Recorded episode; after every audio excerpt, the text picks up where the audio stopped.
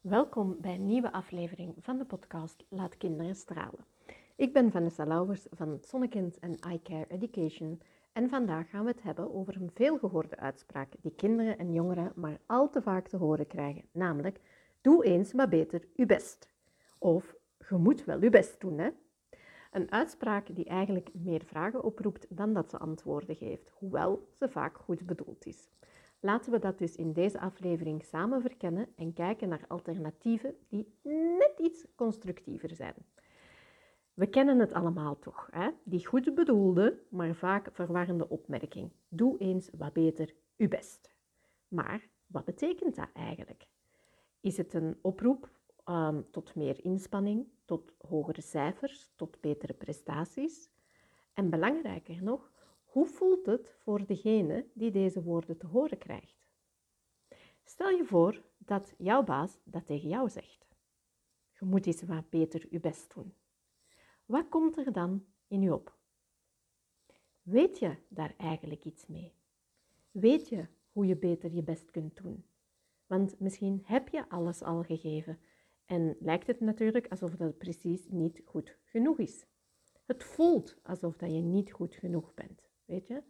Alsof wat je nu doet niet goed genoeg is. En ja, soms begrijpen kinderen en jongeren ook gewoon niet wat dat wij bedoelen met beter je best doen. Het kind denkt dan, ja, maar ik geef al alles. Herkenbaar? Laten we dus eens stilstaan bij wat dat er eigenlijk wordt bedoeld met beter je best doen. En waarom dat dat uh, wellicht ook niet de meest effectieve manier van communiceren is. Wat betekent het beter uw best doen? Is het gericht op resultaten, op inzet, op iets anders? Laten we de uitspraak dus eens vanuit verschillende perspectieven bekijken. Vaak is beter uw best doen een vage uitspraak die echt wel frustratie kan veroorzaken bij kinderen en jongeren. Het is dus belangrijk om specifieker te zijn in de verwachtingen en om positieve feedback te geven. Maar daar kom ik dadelijk op terug. Nu wil ik even inpikken op de verschillende nadelen die de vage uitspraak, zoals doe eens wat beter uw best en alle afgeleiden daarvan, welke nadelen dat die uitspraken kunnen hebben. Vooral in de context van onze communicatie met kinderen en met jongeren. Enkele van die mogelijke nadelen zijn bijvoorbeeld onduidelijkheid. Vage uitspraken geven weinig concrete informatie over van wat dat er eigenlijk precies verwacht wordt. En hierdoor kan het kind of de jongere die de uitspraak ontvangt in het duister tasten over hoe ze nu concreet hun gedrag of prestaties kunnen gaan verbeteren. Een ander nadeel is ook ja, dat er een gebrek aan richting is. Want zonder specifieke richting is het vaak moeilijk voor kinderen en jongeren om te begrijpen waar ze moeten aan werken of welke stappen dat ze kunnen nemen om tussen aanhalingstekens beter hun best te doen. Nog een ander nadeel ehm, is dat vage uitspraken zich ook vaak ja, richten dus op wat dat er fout gaat, zonder dat die positieve aspecten benadrukt worden. En dat, lieve luisteraar, kan leiden tot ehm, ja, een negatief zelfbeeld en een verminderd zelfvertrouwen. Terwijl ik er heel zeker van ben dat dat ook helemaal niet jouw bedoeling is, hè, om dat bij het kind of bij de jongere te gaan creëren. Ehm, als een kind of jongere regelmatig of heel vaak um, dus een dergelijke uh, zin te horen krijgt als doe eens wat beter je best, al dan niet gesproken of geschreven, zonder duidelijke feedback, dan heeft dat mogelijk ook impact op het ontstaan van een falingsmonster. Het kind of de jongere kan zich gaan afvragen of ja, dat het überhaupt wel goed genoeg is en kan op die manier dus ook angstig worden om te falen. En een uh, laatste nadeel waar dat ik nu aan denk, is dat um, ja, die vage uitspraken ook kunnen leiden tot motivatieverlies. Omdat we, omwille van het feit dat dat gebrek aan specifieke feedback ja, die motivatie gaat verminderen. Zonder te weten waar je naar streeft, ja, is het ook voor kinderen en jongeren moeilijk um, om hun gevoel, ja, omdat ze dan een gevoel gaan hebben dat hun inspanningen niet erkend worden of ook niet gewaardeerd worden. En ja, ik hoor het u nu al denken, Ja, maar Vanessa, als ik, het niet meer, als ik niet meer mag zeggen, doe je best, of eh, doe eens uh, meer je best, of beter je best, of wat dan ook. Ja, wat kan ik dan wel zeggen? Aha, daar heb ik ook aan gedacht. Dus laten we eens samen een aantal alternatieven ontdekken die een positiever effect kunnen hebben op de motivatie en het zelfvertrouwen van kinderen en jongeren.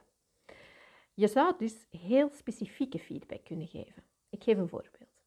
Ehm, je zou dus tegen een kind of een jongere kunnen zeggen: Je hebt echt hard gewerkt aan dit project en ik zie dat je hebt ingezet op de details. Wat denk je dat er mogelijk nog beter kan? We kunnen ook kiezen om samen met hun doelen te stellen. Laten we samen een doel stellen voor de volgende keer. Waar wil jij je op focussen? En hoe kan ik jou ondersteunen om dat te bereiken? En er is ook helemaal niks mis om jouw waardering uit te spreken. Ik waardeer je inzet en toewijding. Is er iets specifieks waar je misschien verder nog hulp bij nodig hebt? Het zijn maar een paar voorbeelden. Nu, om de impact van constructieve communicatie beter te begrijpen, ga ik jullie een, uh, een voorbeeldje geven. Ja? Dus leef u even in. Beeld u in dat je een tiener bent die worstelt met wiskunde of met taal, maakt niet uit. Je worstelt met iets. Ja? En beeld u nu ook eens in dat, u leer, dat de leraar u de gebruikelijke opmerking geeft van ja, je moet eens wat beter je best doen. Ga maar eens voelen. Wat doet dat met u? Word je daar gelukkig van? Nu, gelukkig kan het dus ook anders. Beeld u nu eens in dat dezelfde leraar het volgende tegen jou zou zeggen. Ik zie dat wiskunde een uitdaging voor je is. Laten we samen zitten en bespreken waar je specifiek vastloopt. En wie weet kunnen we zelfs een plan opmaken om jou te ondersteunen. Dat voelt toch anders, niet? En wie weet, misschien zou je dus zelfs tegen de leraar antwoorden: Oh, dat klinkt goed. Ik begrijp misschien sommige concepten gewoon niet, maar ja, ik wil daar echt wel beter in worden.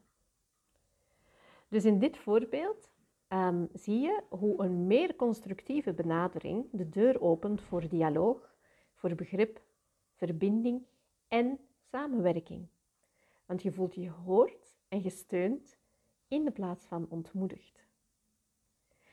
En jep, ik weet het. Jij krijgt graag concrete tips om mee aan de slag te gaan. Dus ik ga jou ook in deze aflevering van onze podcast Laat Kinderen Stralen jou drie gouden tips geven om te vermijden dat je nog gaat terugvallen op uitdrukkingen met beter je best doen. Tip nummer 1. Wel, in plaats van dus dergelijke algemene uitspraken te doen, benadruk eens specifieke aspecten waar je tevreden over bent bij het kind of bij de jongere. Geef concrete voorbeelden van wat goed is gegaan en waarom het waardevol is. Bijvoorbeeld, in de plaats van dus te zeggen je moet beter je best doen op school, kun je zeggen ik merk dat je de tijd hebt genomen om je wiskundeproblemen echt te begrijpen. En dat laat zien dat je toegewijd bent en dat je bereid bent om te leren. Tip nummer 2. Creëer een open dialoog waarin je samen met het kind eventuele doelen stelt en ook plannen maakt om die doelen te gaan bereiken. Dat kan voor school zijn, maar dat kan ook voor een andere activiteit zijn. Door het kind te betrekken bij het proces geef je het kind of de jongere uiteraard ook het gevoel van controle en verantwoordelijkheid. Dat kan faalangst verminderen en de motivatie vergroten. Ehm, je zou dus aan een tiener bijvoorbeeld de vraag kunnen stellen: wat zijn jouw doelen voor dit trimester? En hoe denk je dat we deze doelen samen kunnen bereiken? En tip nummer drie: benadruk het belang van inzet en het leerproces in plaats van alleen maar te focussen op de eindresultaten. En dan bedoel ik niet per se de cognitieve eindresultaten, kan ook in de sport zijn of in de hobby zijn. Moedig kinderen en jongeren aan om uitdagingen aan te gaan, hun moeilijkheden te leren overwinnen, ongeacht het uiteindelijke resultaat. Dat is net wat helpt bij het opbouwen van veerkracht en een groeimindset. Dus in de plaats van te zeggen, je moet altijd de beste zijn, zou je ook wel eens kunnen zeggen, ik waardeer de moeite die je hebt gestoken in het verbeteren van de woordenschat. Het is oké om fouten te maken, want dat is de manier waarop dat we leren. En daar hebben we het, lieve luisteraars. Doe eens wat beter uw best mag dan een veelgehoorde uitspraak zijn, maar laten we streven naar communicatie die inspirerend, motiverend en vooral constructief is. Laten we het gesprek open houden en alternatieven blijven ontdekken. Bedankt voor het luisteren naar deze aflevering van Laat Kinderen Stralen en deel deze gerust ook met anderen die het mogelijk inspirerend zullen vinden.